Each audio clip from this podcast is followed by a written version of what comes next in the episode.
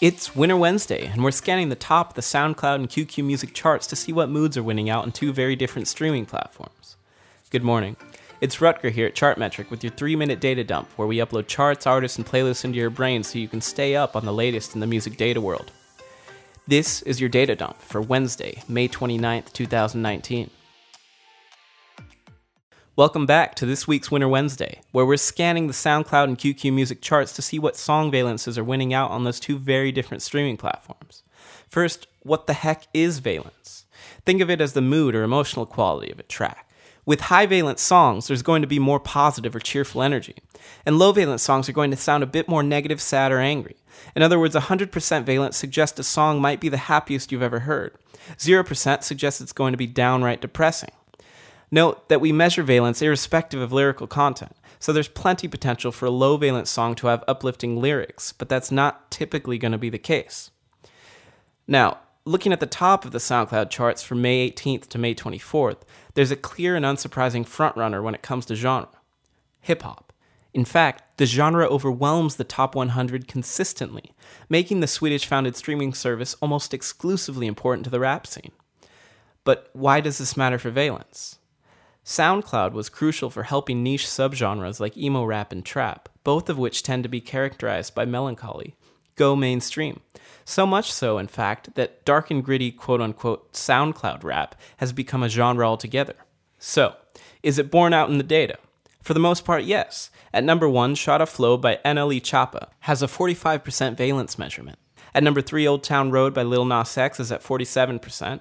And if we dip down to number 4 and number 5, Pop Out by Polo G featuring Lil Tjay is only at 25%, and Earthquake by Tyler the Creator is only at 41%. The outlier here is Suge by DaBaby, which is at number 2 with 85% valence. And that brings us to Chinese streaming service and Tencent subsidiary QQ Music. Looking at the platform's Western music chart behavior during a similar time frame, pop and dance are the genre frontrunners, with 50 of 96 songs tagged with those genre identifiers. Here, hip-hop only accounts for 8. So, with pop and dance front-loading QQ Music's Western music chart, you'd probably expect high-valence songs at the top. But would you be right?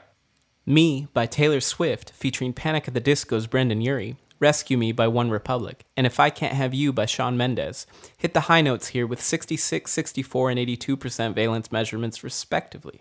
But Carly Rae Jepsen and Lana Del Rey, at number 4 and number 5, bring out our sensitive side with 37 and 45%.